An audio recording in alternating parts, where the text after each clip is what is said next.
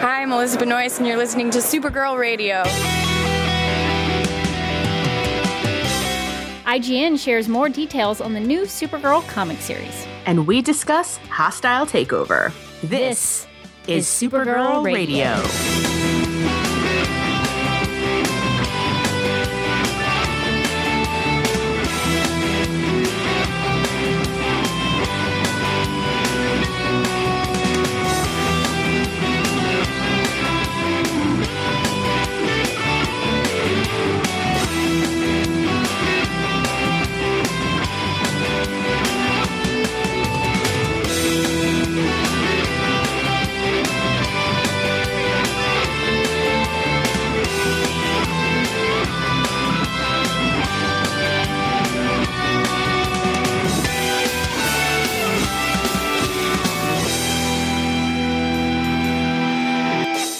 Welcome to Supergirl Radio, your source for all things related to CBS's Supergirl TV series and the character of Kara Zor-El. I'm Teresa Jusino. My name is Rebecca Johnson, and in this episode of the podcast, we're going to talk about the season one episode of the show titled Hostile Takeover. But before we get to our discussion, we have The news. According to IGN.com, Sterling Gates will be the writer on the new digital first series called Adventures of Supergirl. Artists on this title will include Bengal, Jonboy Meyers, Emanuela Lupacchino, and Emma Vieceli, which I am super excited about because obviously, Rebecca, I think it's safe to say we love us some Sterling Gates over here. Oh, yes, we do. and uh, so obviously it's awesome to see him return to this character uh, but also i'm particularly a huge fan of emanuela Lupic- lupacchino and uh, emma vieceli um, i've been talking about their artwork uh, over at the mary sue on other titles and so i'm really excited to see them involved with uh, adventures of supergirl Awesome. Well, Adventures of Supergirl will be a 13 chapter bi weekly comic, and while it will release on Mondays, conveniently the same day as Supergirl on CBS, IGN reports that it won't directly tie into the show, but it will tell stories in the universe with Supergirl teaming up with the DEO to protect National City while also working at Catco as Kara Danvers. Adventures of Supergirl will debut on January 25th and will also be collected and printed as a graphic novel. This was my concern when we first heard about it. I was like, oh, I don't know, like a tie in comic, but it could just as easily be kind of one off adventures that don't affect the show in any way, which I would totally read. Yeah, I'm excited about this, and I'm pumped that Sterling Gates is going to be writing it because I think Kara is in really good hands with him, and Yes. uh, I'm, I'm sure we'll find a way to be able to cover that comic series as well as the show. Totally. Uh, well, let's get right into our discussion uh, of the season one Supergirl episode titled Hostile Takeover. Uh, here is the official description from CBS. Kara goes toe to toe with Astra when her aunt challenges Kara's beliefs about her mother. Also, Cat is threatened with being removed as the CEO of Catco after a hacker exposes her private and damaging emails. Uh, there was so much going on in this episode. So much. so much happened. Um, let's uh, start with the the family stuff for Kara. Uh, what did you think about Kara going up against Astra and their relationship in this episode?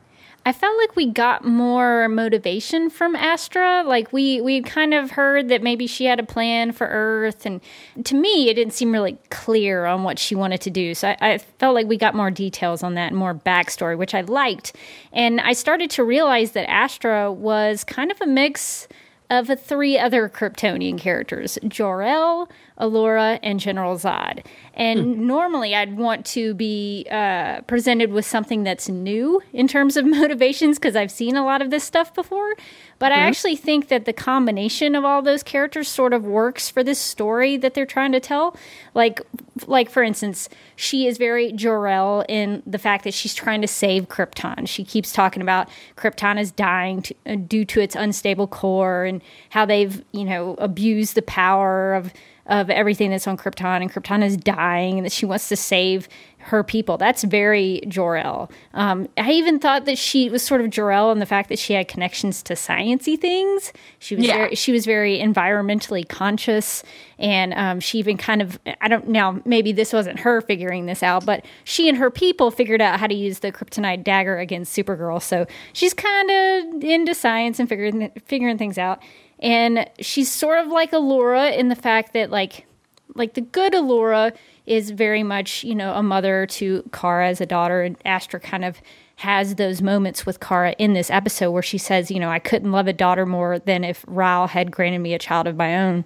And she's even kind of the nasty version of Alura, uh, especially the one that we read about in Sterling Gates's run. So kind of felt like she had some of those qualities. And then she even reminded me a lot of General Zod. Like she's a military leader, she's a warrior.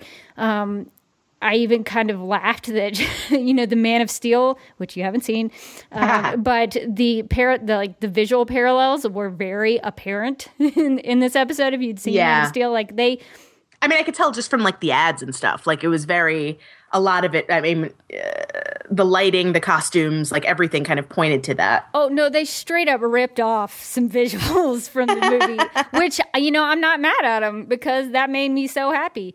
Um, but like the whole Supergirl fighting Astra over the city and everything that was very General Zod, and um, the fact that she's doing these bad things that everyone else considers bad things, but she's doing them for a noble reason in her mind. So I kind of like that they've sort of mixed kind of all these different qualities because they're all Kryptonian characters and they're just sort of mixed into this one new character. So I kind of like that. But I also kind of didn't like that they were trying to make Astra a little too sympathetic.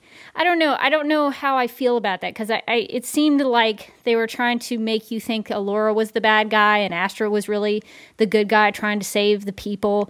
So I, I don't know where they're going with that. I don't know if it's going to lead to like a, a Darth Vader Luke thing where like she's going to try to wrangle Kara to the dark side and Yeah. be- based on the lies that she's telling about, or maybe they're not lies that she's telling about Alura. Maybe it is the truth. So I'm kind of, I kind of like what they're doing, but I also I like my bad guys to be bad guys. So it's kind of it's kind of hard with the uh, the way that she's being portrayed as as sort of sympathetic. So I'm kind of I'm kind of mixed on Astra. Well, it's interesting to hear you say um, to talk about the uh, the fact that she kind of seems like three different Kryptonian characters because you know obviously I know you're more familiar with uh, the Superman stuff than I am, so I didn't make those associations at all. To me, I just thought it was interesting that she's basically a radical environmentalist. Like she's the person who throws red paint on fur coats to protest PETA. like she's the person who frees animals from cages that are being experimented on. She's the person that blows things up if it means that she will save more people. And I thought it was really interesting to, and if you know uh, what you're saying is probably true that she is a, an amalgam of of those three characters. Um, I think it's interesting that those things kind of make her resonate as far as like our modern lives and you know modern stuff. Uh, the fact that we do have environmental problems, the fact that there are people out there who are willing to hurt people because of their beliefs and because of their views and because of you know she's basically an environmental terrorist for lack of a better Oh, word Oh yeah. and uh, it's interesting like i didn't see her as as being overly sympathetic i saw her as being like straight up kind of lost touch with re- reality you know crazy Yeah. um Well, that's what that's what Kara thinks. yeah no and and and and she, just because like you know like a character is understandable doesn't mean you're going to agree with them. You just get where they're coming from. And i think that you know i don't think she's lying about alura i think i think the the flashback kind of happened exactly that way.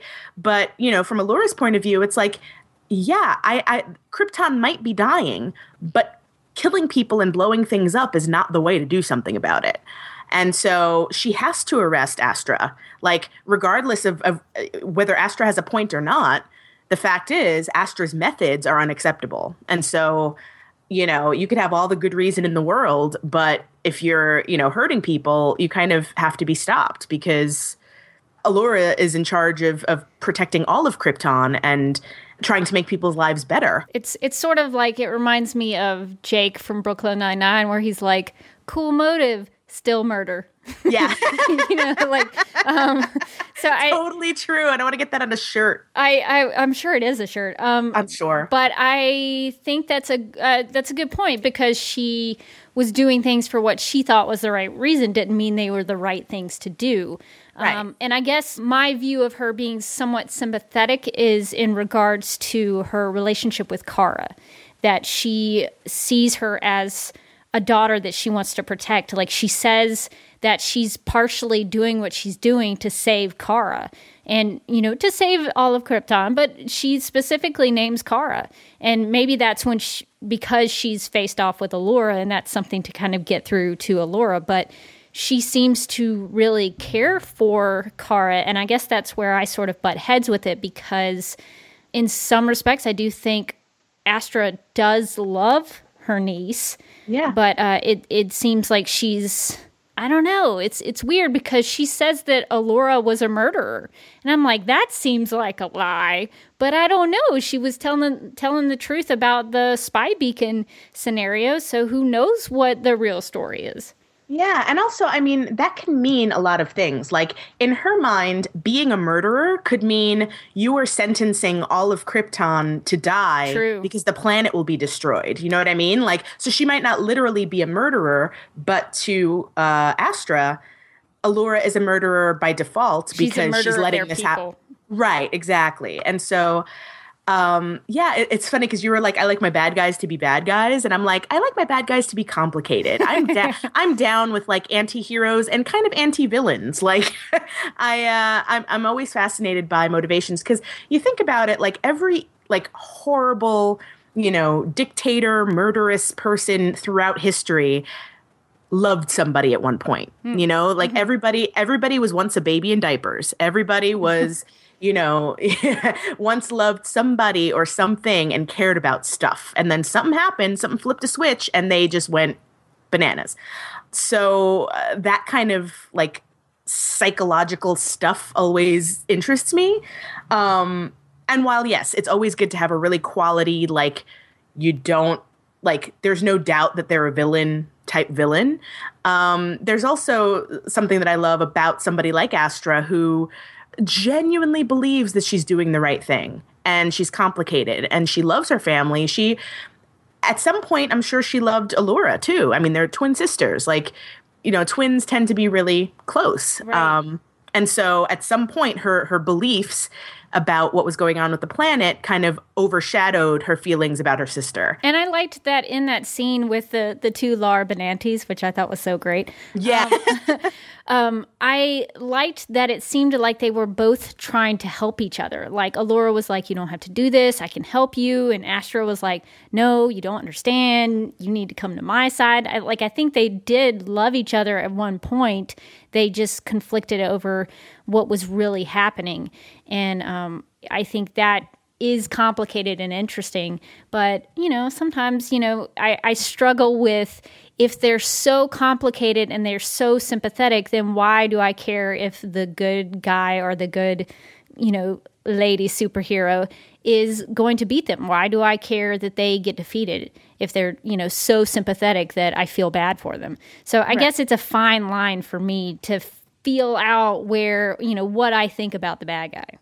you know and that's that's totally understandable like that they have to be like there have to be certain things that are clear and i think that the clearest thing about astra is that her methods are what are the problem. Like she you know because she could disagree about alura about the environment you know? Like she you know they could disagree about the science of whether or not i mean it's the difference between somebody who does and doesn't believe in climate change right, Right. like you know you have people who are like it's totally a lie and you have other people being like but science though. Um but then like if one of those people on either side decides i'm going to prove my point by killing people or blowing up a building suddenly that person is in the wrong no matter what they believe you know? Um or Well- they have to be dealt with in a certain way no matter what they believe. And i think that's where astra is. Like she's at the point where she's taken her her views about saving earth so far that she needs to be stopped for that reason. I think what I really grabbed onto with the whole situation with Astra is that scene at the end of the episode where Supergirl faces Alura's AI and she says, But was she right? And I think that was the line that made me go, Whoa, okay, I need to reevaluate how I feel about this mm. situation because, yes, Astra may have done some terrible things, but ultimately, was she right? And could she have saved Krypton. Like I think, and I think that's yeah. what, what Kara was struggling with was maybe Astra was the good guy, even though she had you know cool cool motives, still murder. But I think there is a point where like was she right? Is that the, is that the truth? Could Krypton have been saved? I think that was the thing that made me really kind of you know screech my tires and and think about what what was really happening there because you know that really affected Kara when she faced her her mother's AI and needed to know that information because if Astra could have done something, maybe Krypton could have been saved. So I think it's just a, it's a, and actually now that I'm thinking about it, now we're talking about it, I really like what they've done with Astra because it's making me kind of see all the sides. Yeah. Even, even though I like, you know, that Astra wears all black and you know fights with Kara. Um, and has that white streak in her hair. Yes, you can tell like she's the different. She's the one. evil one. Yeah. so I guess I guess I can um, find a way to mix both of my feelings on the subject, and uh, I guess I like Astra more than I think I do. Um, but I just I'm I'm worried for Kara because I'm worried that she is going to buy into Astra telling her all of these things and get kind of sucked into Astra and Non's plan. So I don't know. I mean, I know Supergirl will come out on top and everything will be fine, but it does it does kind of worry me that Astra might have a hold on her. Well, what's interesting, and I'm glad you brought up that scene with the Alura AI because I loved that scene. First of all, I mean, Melissa Benoist just keeps getting better and better with every episode, and I loved her performance in that. But it was interesting to see that because what frustrated Kara so much is that the AI couldn't answer. Oh, yeah. And I think more important than whether or not Astra's telling the truth about Alura is Kara's reaction to that. It's it's the fact that she needs to know because I feel like everybody at a certain point, like you grow up to be a certain age and you realize that your parents are people. yeah. um, that, that they're not the perfect people that you put on a pedestal when you were a kid, that they know everything and they do everything perfectly. Like uh, everybody kind of recognizes that about their parents and, and is kind of more willing to disagree. And I think that partially Kara is kind of stuck in her 14 year old self. Um, the girl who left Krypton, it's kind of like she got stunted at that age with regard to her parents because that's the last time she saw them. And so she always has this image in her head of her parents being perfect. And I think that whether Alura could have done something or not, the fact is, I think Kara needs like to to grow into like a full on adult, she needs to recognize the fact that maybe her mother wasn't perfect, that maybe her mom might have made mistakes, that maybe she could have done things better. I think that's an important lesson for like a grown up person to understand, um, because that allows a person then to kind of become their own person. And so they're like, okay, well, if I can see the nuances in what my parents did, that means I can better think out what I'm doing. I like that she does kind of realize that her mother is not perfect, but at the same time, I think Alura was doing the right thing. She is this adjudicator on Krypton, and that is her job. Her job mm-hmm. is to put the criminals in prison and make sure that nobody gets hurt. And what I liked about that was that that's sort of a parallel to Supergirl. Supergirl is the one who's supposed to protect National City and make sure that nobody comes and harms the people. And so she, I think what's what's interesting to me about that in in terms of you talking about how she needs to kind of grow up and accept that you know parents are people too.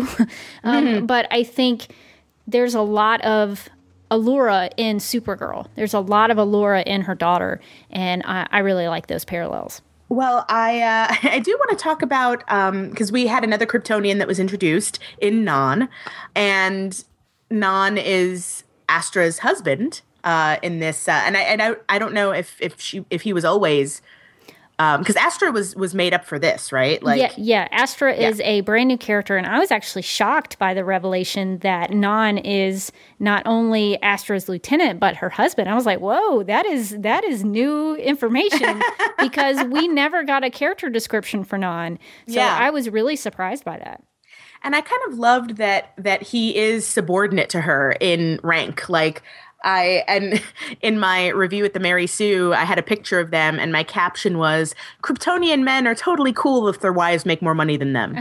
um, so uh, I thought that was really interesting, and the fact that he was so loyal to her and wasn't trying to like overstep his bounds but at the same time because he's her husband he knows her well enough to see that she's like maybe not quite as able to follow through on certain things when it comes to Kara because they're family, and so he's kind of looking out for that, and he's willing to take take on like killing Kara if if if that needs to happen, and taking that away from his wife so that she doesn't have to do it which I thought was weirdly loving in a totally psychotic way. Um, like, I'll kill her so you don't have to. It's okay, baby. It's okay. And I'm like, whoa, what is happening? cool, um, cool motive, still murder. Still murder, exactly. it's like, whoa. Um, yeah, so I thought that was really interesting. And yeah. the fact, and I'm sorry that that like cliffhanger at the end, like them rushing at each other, and that's how the episode ends. I'm like, what? Yeah, I loved the final shot because um, I can't imagine what's going to happen when they connect because two two Kryptonians hitting each other um, probably is not a pleasant sight to be around.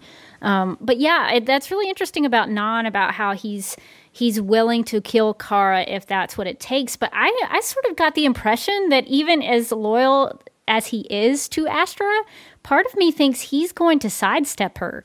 And if he really, because he, I mean, he seemed like he really, really wanted to kill Kara. And part of me thinks that if Astra doesn't want it done, he might still do it anyway, or at least try to.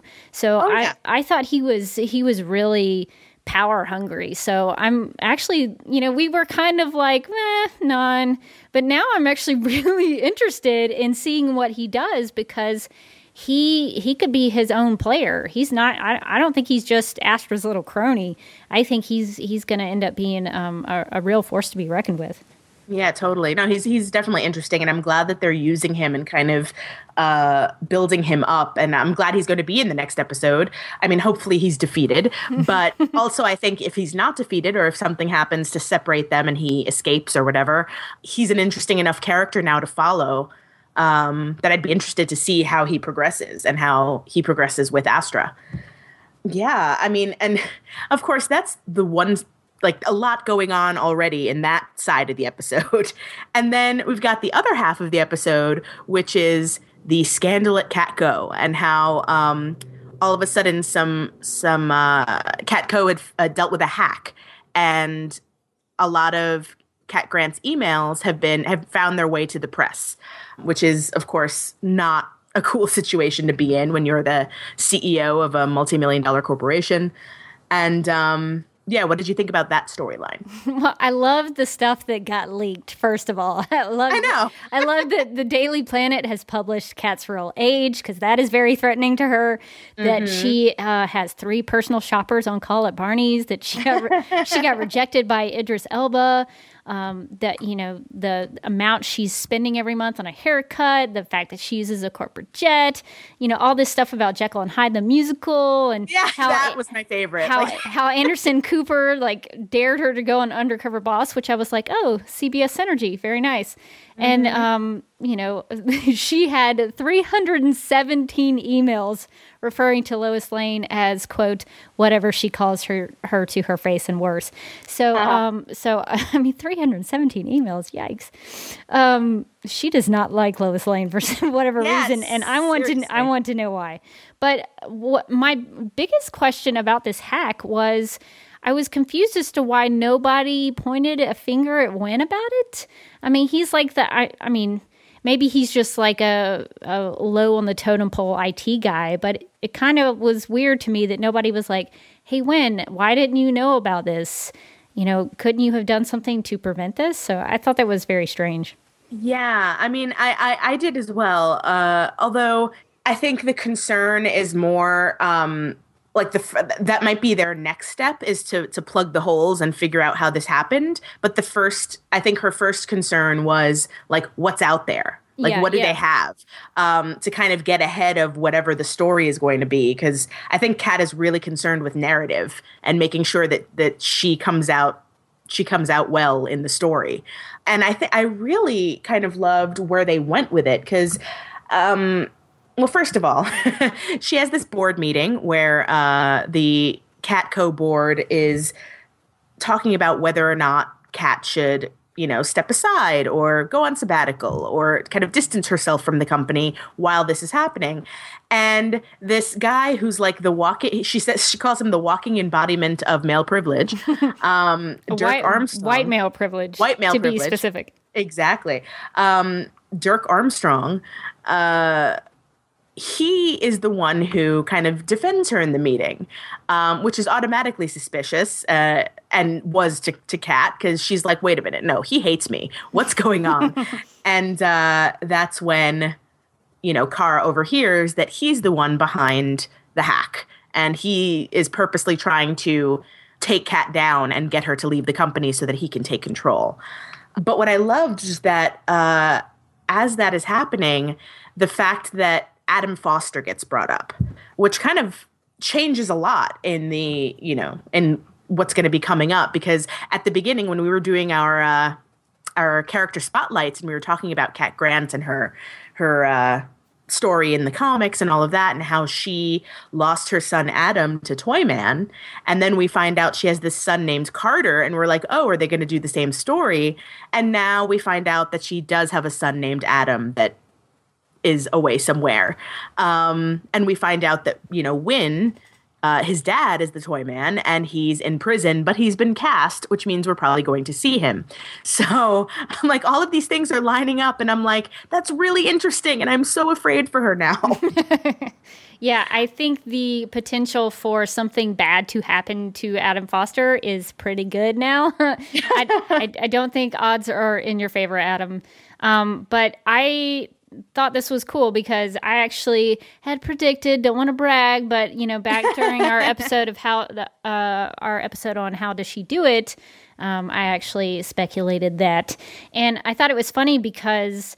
Adam was a, a, a dead giveaway that it would be a tie to Cat somehow, and that Foster is kind of like you know a foster child. Foster child, So yeah. the the naming might have been a little too on the nose, but I definitely liked that the whole Catco scandal actually went somewhere. They didn't just have a you know a scandal and a hack into her company. It was it it actually had a purpose that it brought out this whole Adam Foster oh Cat has another kid somewhere thing. So I I like that and I like that we got a lot of information about Adam. It wasn't just like a throwaway thing like we we know that his father is someone that Cat hadn't dated very long and is not Carter's father, so it's someone totally different.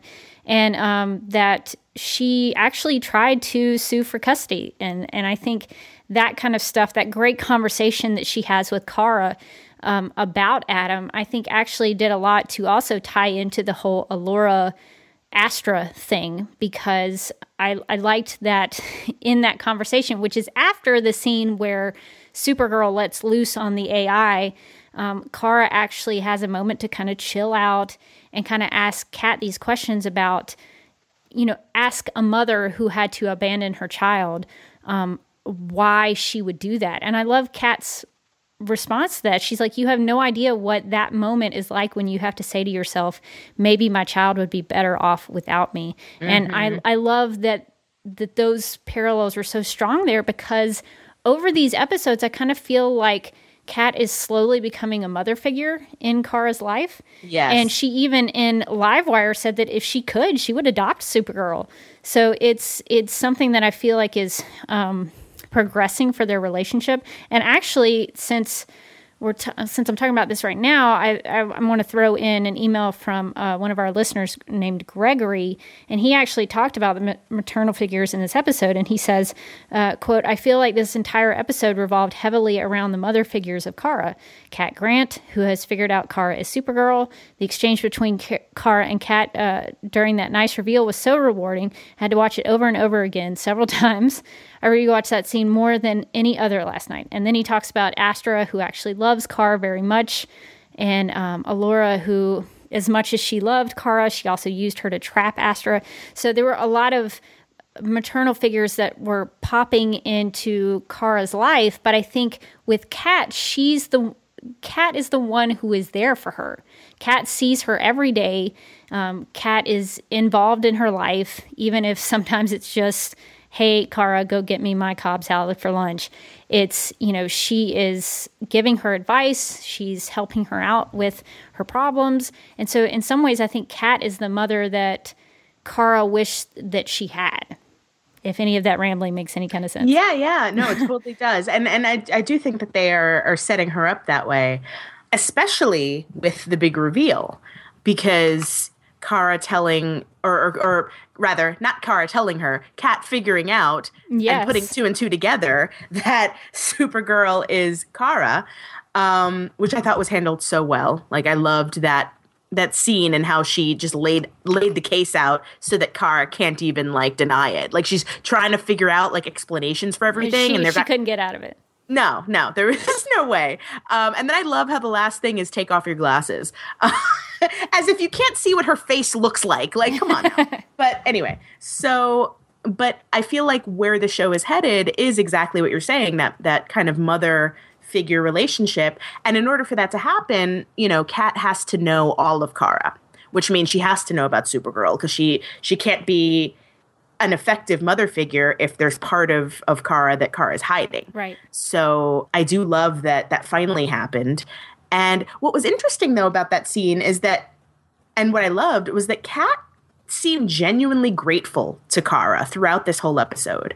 Um, grateful to Kara for her work on helping find the proof that she needed that that Armstrong was behind the hack. And then grateful to Supergirl for all the times that that she saved her life. Like she seemed to really recognize in this episode just how special and amazing Kara is, and just like the fact like knowing that she is supergirl kind of put her into context. And now cat really understands like wow this this girl is kind of amazing. Um, and the fact that she's been keeping this secret and not telling me and leading these double lives and saving me in both lives. Like Yeah. like kara as an assistant saves her and supergirl saves her and it's like she just seemed so full of gratitude. Meanwhile, Kara was like freaking out, like like not sure what Cat was going to do with this information. when Alex calls her to interrupt that conversation with Cat, she's like, "Alex, we have a problem." Like she Mm-hmm. she doesn't know what to do about it because I think in her mind, Kara might a little bit uh, on some level. I think she thinks that Cat might expose her.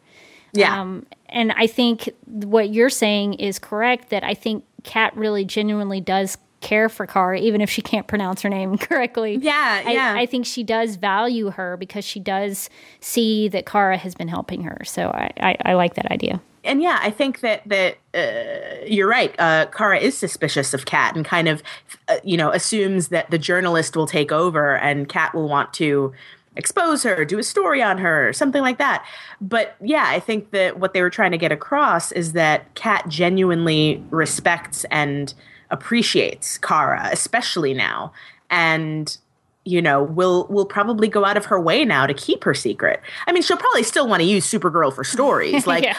I'm sure she'll be pumping Kara for all sorts of exclusives, but like she'll definitely, I'm sure, do her part to keep her safe and keep her uh, Supergirl identity separate so that she doesn't have to, so that she won't be harmed. Because I think she wouldn't want Kara to be hurt or targeted. Yeah, I'm really looking forward to when the show comes back and seeing what the dynamic is like for Cat and Kara in future episodes to see what it's going to be like at work. you know, um, you know that is a big secret to keep. And I, what I always kind of think about is how, for example, when Lois Lane finds out the secret that Superman is actually Clark Kent, her coworker at the, at the Daily Planet, the thing is for Lois is like I'm sitting on one of the greatest stories in the history of the world, and I can't. I can't say anything about it. I can't. I can't. Mm-hmm. I can't tell it. I can't tell it. I can't print it. And for somebody who lives and breathes the news, that is a huge deal.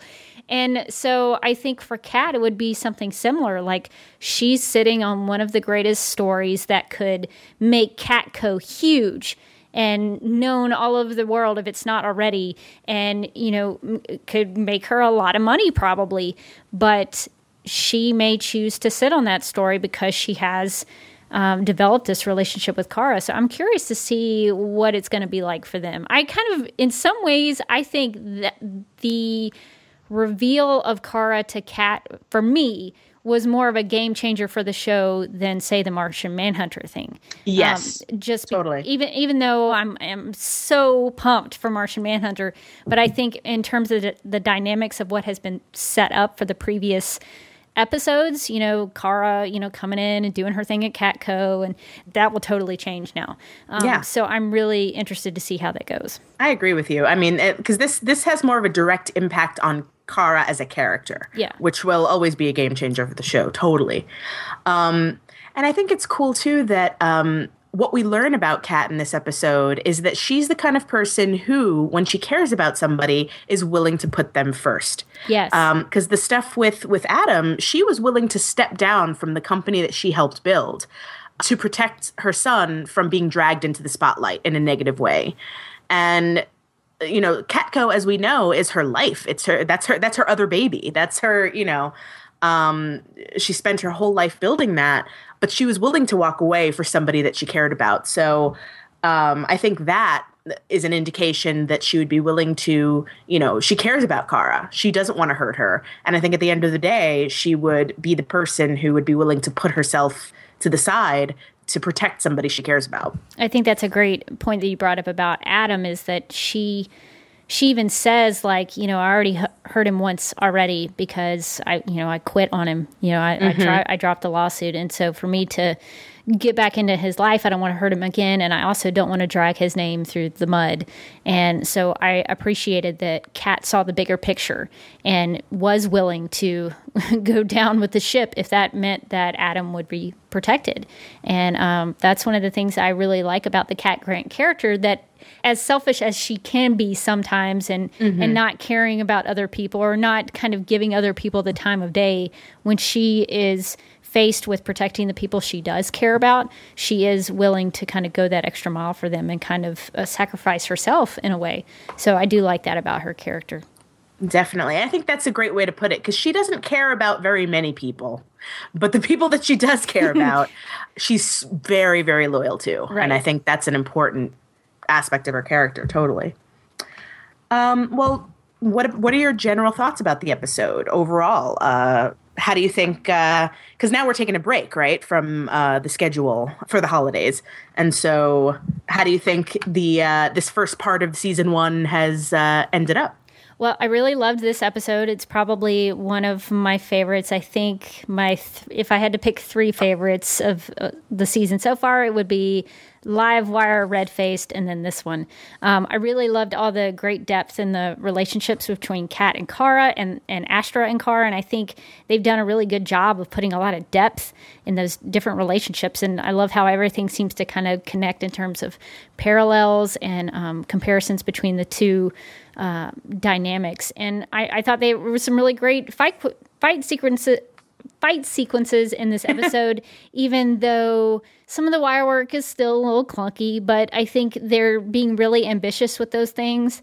And I'm excited to see that, like, you know, we're get we're getting like Kryptonian invasion type stuff on this show. And that's actually really kind of exciting because they're not afraid to try to do something like that.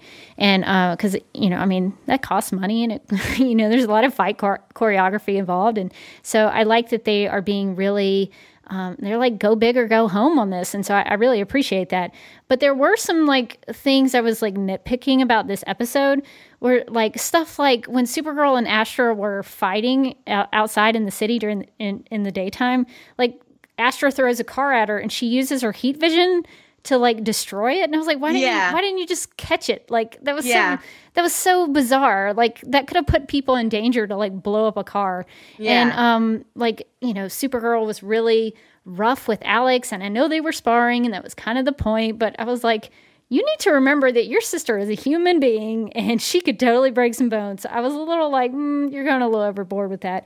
And there were some things like with the whole Catco and the, the emails and stuff, like they printed out cat's emails.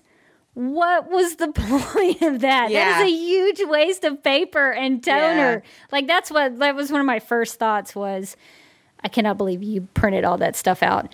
And Yeah. also, why didn't Kara just super speed read all of the emails? Yeah, They, they had yeah. they had James read the emails and I'm like that you Or- could save so much time if Kara just did it herself. Or why doesn't you know Mr. Computer Genius Winn like figure out an algorithm to look for like keywords and, Yeah. and, you know like like nobody needs to be reading these emails. You, like, you wasted so much time by printing them out. What was your problem?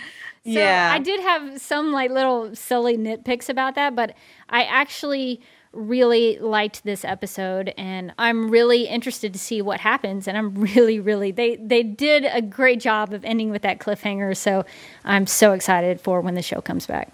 I mean, I I feel the same way. I loved this episode. I think if I had to rank my top three as of right now, it would be um, Human for a Day, this episode, and Livewire. Cool. Um, but uh, yeah, no, I thought it was great, and I agree with you. Like the wire work in the fight scenes was kind of a little bit wonky, but I I still loved the fight choreography. I loved how it was shot, and um, even more than the aerial kind of Astra Kara fight scenes, I really liked the choreography of the Alex Kara sparring Yeah. um, that looked really good. And as far as you know, I mean, we have to remember that you know. Kara is fighting through a little bit of kryptonite, so she can be hurt a little more. She can be stopped a little easier. So even though she's going hard, it's still, you know, she. Uh, Alex made sure to level the playing field for a reason. That's true. I Um, guess even Kara can be damaged in those fights just as much as Alex. That's a good point.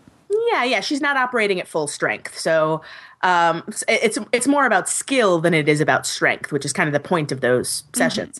Um, but I love like good like fight choreography for women who know how to fight. Like I love that Astra is a warrior. I love that Alex is a warrior in, you know, her job. Like I love that Alex is teaching Kara to have technique. Like it's not just about strength, it's about what you do with it. So I just loved watching all of that. Um the acting in this episode was amazing. Even, you know, Jeremy Jordan is Winn, who normally that character grates on my nerves, but in this episode, uh, I really kind of got to understand him. My favorite line, by the way, was "You and your abs would never understand." um, when he says that to James, when James is trying to be a good bro and be like, "Hey, you know, you should take a chance on Kara if you really have feelings for her. You should go for it." And we really get a sense of just how insecure Winn is. And so it kind of, for me, put all of his past behavior into context where, like, yes, he's coming off really wrong. Yes, he snaps at James every time James says anything to Kara. Yes, he blows up and blows things out of proportion. But that's all fueled from this huge insecurity. And being somebody who's totally had some unrequited love in her day, not to get too soap opera about it, but like, Hey, I know I love soap operas. exactly. I know what that feels like. And I know that, yeah, sometimes it makes you not your best self. And sometimes you get snarky and you snap at people because you feel it's really because you feel crappy about yourself. Yeah. And you feel like, oh, this person will never love me. I could never tell them. Um, and so I, I really, for the first time, understood Winn uh, and identified with Winn in a way. And so um, I was glad to see that. And yeah, I thought that, uh, you know, kind of there were some plot holes. Um, not only, uh, you know, with the printed emails, although I, ca- I will say that, like, the printed emails might be important when it comes to finding the proof because you want a hard copy of that. Because, you know, what if what if you know Armstrong goes in and, and, and deletes everything, deletes it from the server or whatever? Then you're you're stuck. Um, but why you need Cat's emails, I have no idea. Um, and yeah, wouldn't somebody brought this up at the Mary Sue that wouldn't uh, Cat know that she owned the emails from the beginning? Like, because she says that to Armstrong at the end. Like, I I own these emails because they're Catco property. You made them, you know, on Catco servers during Catco time. And it's like she was talking to a lawyer at the beginning. Wouldn't they they have established that like right from the get go? Like they didn't have to do this whole secret you know, looking into his computer. They could have just straight up gone in there and looked because it's Catco property. Yeah, what a um, what a dummy Dirk Armstrong is. Um, like I, I like that um, you know they used a, a DC character because according to the DC wiki, you know he is actually a concerned conservative columnist for the Daily Planet who served as a foil to Lois Lane and Clark Kent during the 1990s. So he actually has some comic book history, but I just thought he was such a dummy. Like, don't use your emails your work from email. work. Like that's like your that's like rule number one. Like don't write and that's that but the funny thing is that's real world stuff. When we yeah. we, we somebody were, would be that dumb. The sony the sony hack was like that. Those people at sony were writing all that garbage in their work emails. So yeah to each other. Yeah so it really happens some people are just not that smart so yeah. um yeah, so that that whole thing was hilarious. Totally. And yeah, I was reading another article today. Someone was writing about how a lot of people needed to be stupid in this episode in order for the plot to work. yeah. Um, which, yeah, kind of. Because, like, even with um, at the DEO, you know, Hank and, uh, or J'onn and, uh, Alex are looking at the footage of the fight between Alura and uh, and Kara, and it takes a while for Alex to realize, hey, maybe she wanted us to catch her. It's like, really, did, like that? Did you? that that only dawned on you now after watching the footage several times. Well, um, my thing was didn't didn't the fact that Supergirl drag her her lifeless body into the DEO that didn't that didn't ring any bells for you because like to me I was like now how how would she have been knocked out so much so that she would not be like awake for that? Like it just cracked me up. Like she's just dragging a body through the DEO. Yeah. So yeah, I, exactly. I, I think that was kind of silly on on the DEO's part. But I mean, overall, it was a fun episode. It was an episode that kept me engaged and entertained. Again, mostly because of the character stuff. Like mm-hmm. that's really the thing that I think is is gelling this whole thing together. Is I want to find out what these characters do. I, I like their interactions with each other. Um, and ultimately, for me, that's the important part of the story and what has been progressing forward in a really great way is the people. Um, so yeah, I mean, great episode overall. I think for both of us, we said it was in our top our top picks for the season so far. Well, that uh, wraps it up for our discussion. Um, but let's find out what our listeners had to say on social media about Hostile Takeover. At Who Needs It tweeted, This is exactly the right show for the times we're living in. We all need a Supergirl. At So Zeitgeisty, which is one of my favorite names that we have on the show, um, tweeted, Cat is the character I thought I would care the least about, and now I find her the most fascinating at Kevin underscore 11 said it was pretty cool. And then at Angel over Chris tweeted, I lost my bleep watching the last 10 minutes, like literally sobbing and screaming, gold, gold, gold. So Angel over Chris had um, uh, lots of good feelings about that. At var underscore nation said, Superman doesn't kill. Best line ever. Kara is a superhero. And I was like, yeah, Superman doesn't kill except for all the times that he does. So, I'm glad you said that because, yeah. yeah, it cracks me up. Um, at Skinny Ellie tweeted, Cat Grant, holy expletive.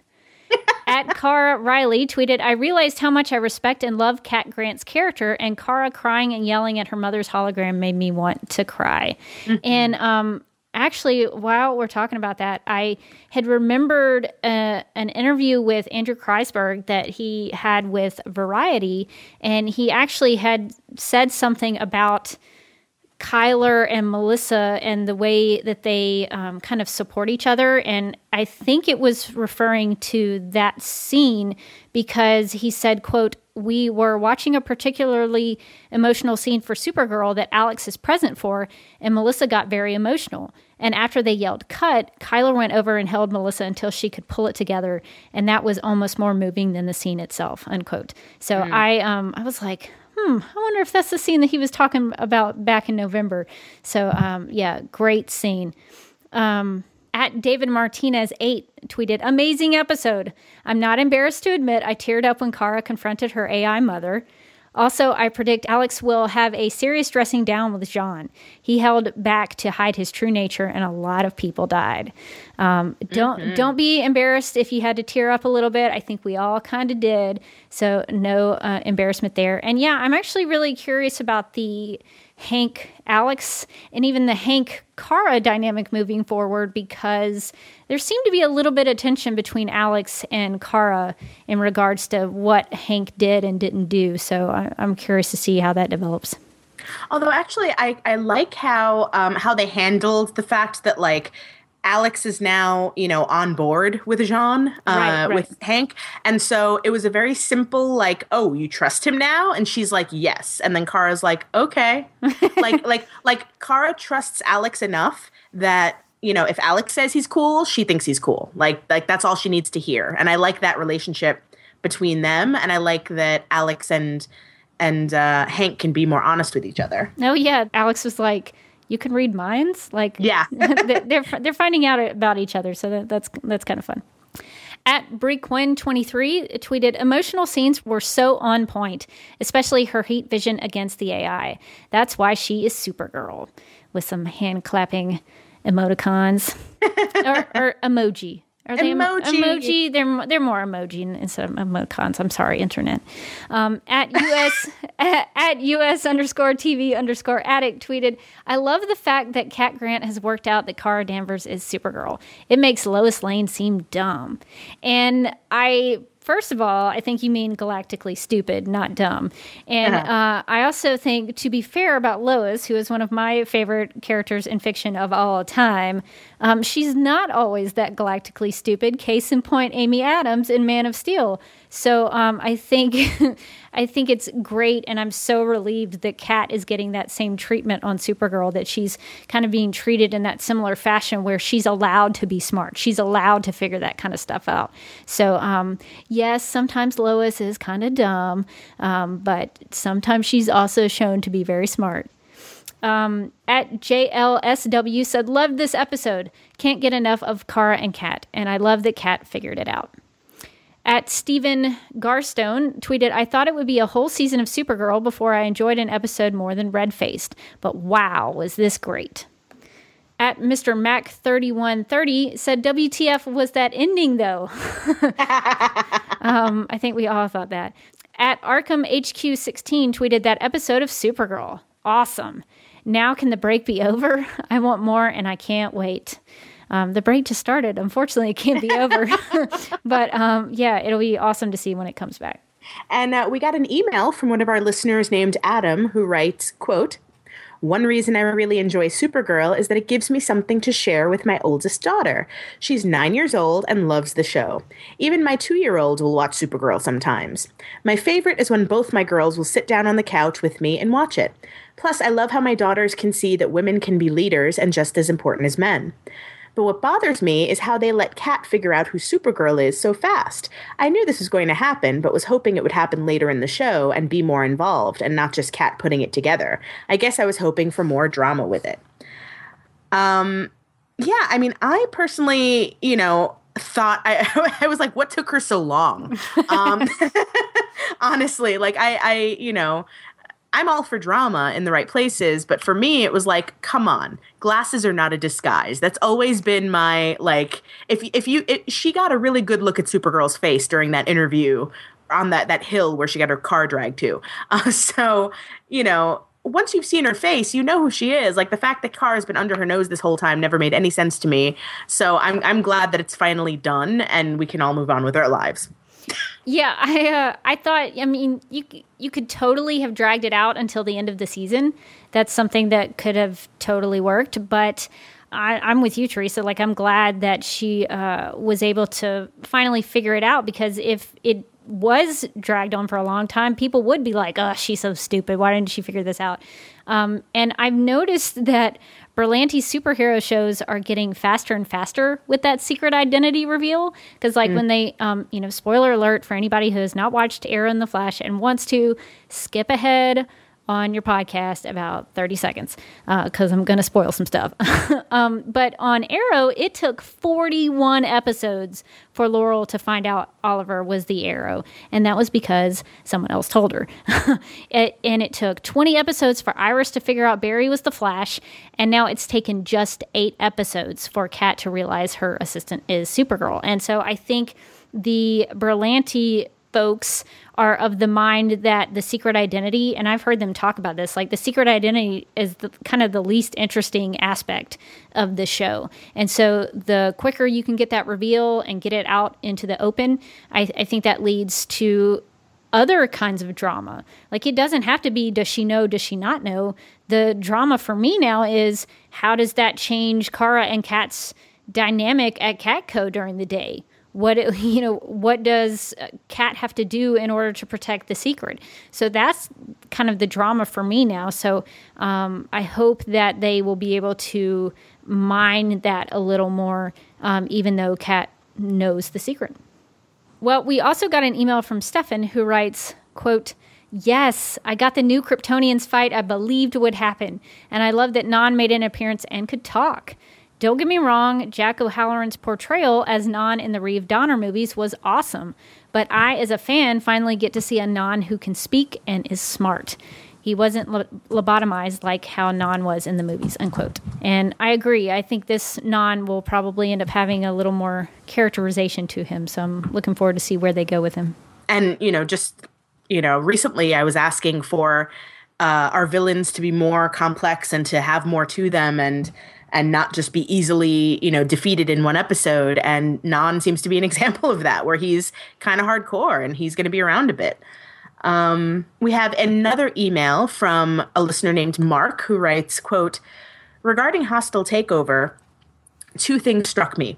First, of course, was Kara's reaction to the Alura used her to bring in Astra reveal. My gut feeling is that Kara's hiding her powers all those years helped her bottle up her homesickness, as she tried to be a good girl and make the best of her new world. But now, embracing her Kryptonian nature has also brought up all those feelings of loss and abandonment, and that's fueling her rage outbursts. I don't think they quite got to that point in the car punching scene, but in the end, they've given her a really complex emotional backstory, and I'm glad Melissa is able to pull it all off. Uh, the other point I noticed was the Alura Astrodynamic. Now that they've turned the latter into at least a more complex villain, if not an anti heroine, uh, the pairing of the law and order person in Alura with the apparently left wing eco terrorist reminds me of the old Green Lantern Green Arrow comics, where Hal was being his typical space cop, and Ollie, while he stayed on the right side of the law, was a half step away from joining the Students for a Democratic Society. Uh, I don't know if the producers were intentionally thinking of that situation when they blocked out the story, but it did remind me of it. Um, and I'm glad that you bring that up um, because, yeah, I mean, like we were talking about in this very episode, uh, I love that Astra is kind of more complex than just "I want to take over the world," um, and that she has beliefs and that that there's kind of a political kind of bent to her, even though her methods are questionable and that's actually something that I really miss on Arrow. Uh, actually, is season one was very much about that. It was very much about Ollie kind of sticking it to the man, and you know, really going after the rich, and really kind of standing up for the poor. And uh, we've kind of lost sight of that as we've gotten into other stuff. So I always thought that was really interesting, and I'm I'm glad you bring that up with regard to Astra.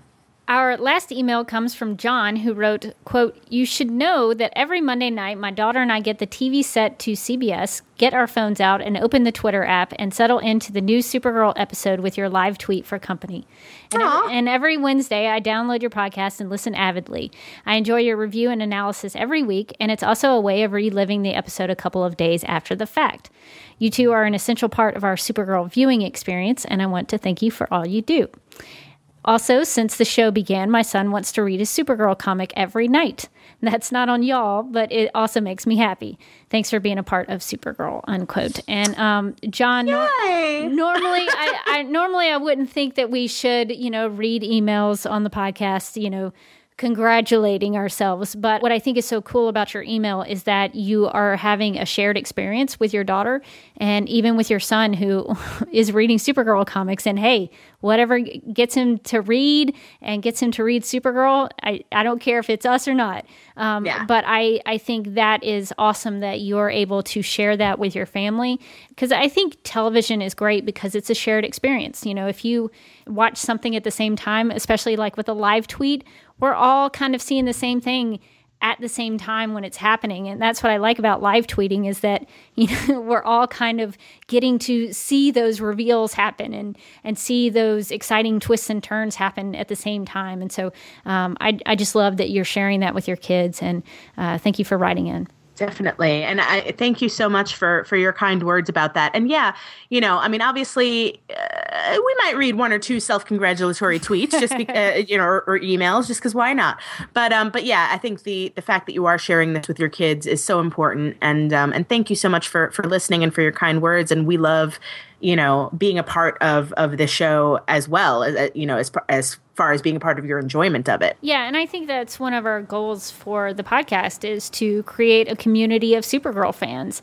And I'm glad that it seems like we've we've kind of done that. Not to be con- congratulatory on that, but I think that's a, a worthy goal and yeah. um, and something that I'm excited that we we have. And so I appreciate everybody who listens to this podcast that kind of contributes to um, our enjoyment of the show, too. I, I, don't want to speak for you, Teresa, but I love that we have people who listen in and tell us they're listening and want to email and tweet us and things like that. That helps me enjoy the show just as much as you listening to this podcast helps you oh, totally. enjoy the show. So I think it goes both ways for us definitely and i and i love too that that you know some of you will write in or or hit us up on twitter and stuff and illuminate stuff that we didn't think of right you know like it you know it, it adds to the conversation and and you all are really smart um you all are you know i mean we're all geeks so we all have a certain amount of of brain power and uh you know so we all kind of illuminate the show for each other and i love that well, if you want to contact Supergirl Radio like they all did, you can email us at supergirlradio at gmail.com.